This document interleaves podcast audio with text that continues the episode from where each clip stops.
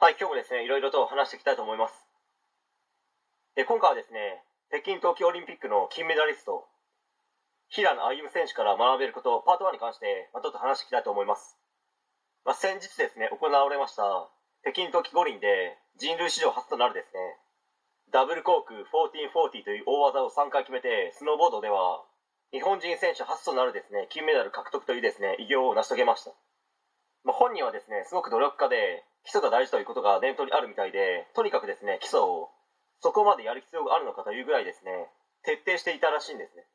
まあ、そしてちっちゃい頃から村上市というですね、まあ、ここでちょっとですね、村上市という地域を簡単に説明しますと、まあ、新潟県はですね、主に上越地区、中越地区、下越地区に分かれていまして、上越地区では戦国武将でも有名なヒカキンや上杉謙信などが住んでいたところです。中越地区はですね、主に長岡というですね、まあ、サッカー好きな人は帝京長岡と聞いたらですね、分かりやすいのかもしれないですかね。関東方面からスキーやスノボをしに来る方は、中越地区のスキー場を利用する方は多いのかもしれないです。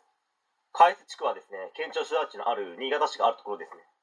まあ、その中で村上市は下越地区にありまして、まあ、山形県と新潟県の県境の市になります。まあ、村上といえばですね、村上牛、鮭、笹川流れが有名なものになるかと思います。まあ、それと並ぶぐらいですね、今回の偉業で有名になるのが、平野歩夢選手ですよね。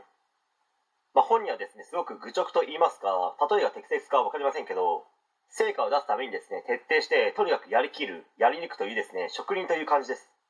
まあ、最初の方でも話しましたけど、とにかくですね、基礎を徹底してやっていたらしくて、他の人たちはですね、いろんな技を練習していたらしいんですけど、平野歩夢選手はですね、とにかく滑る、飛ぶ、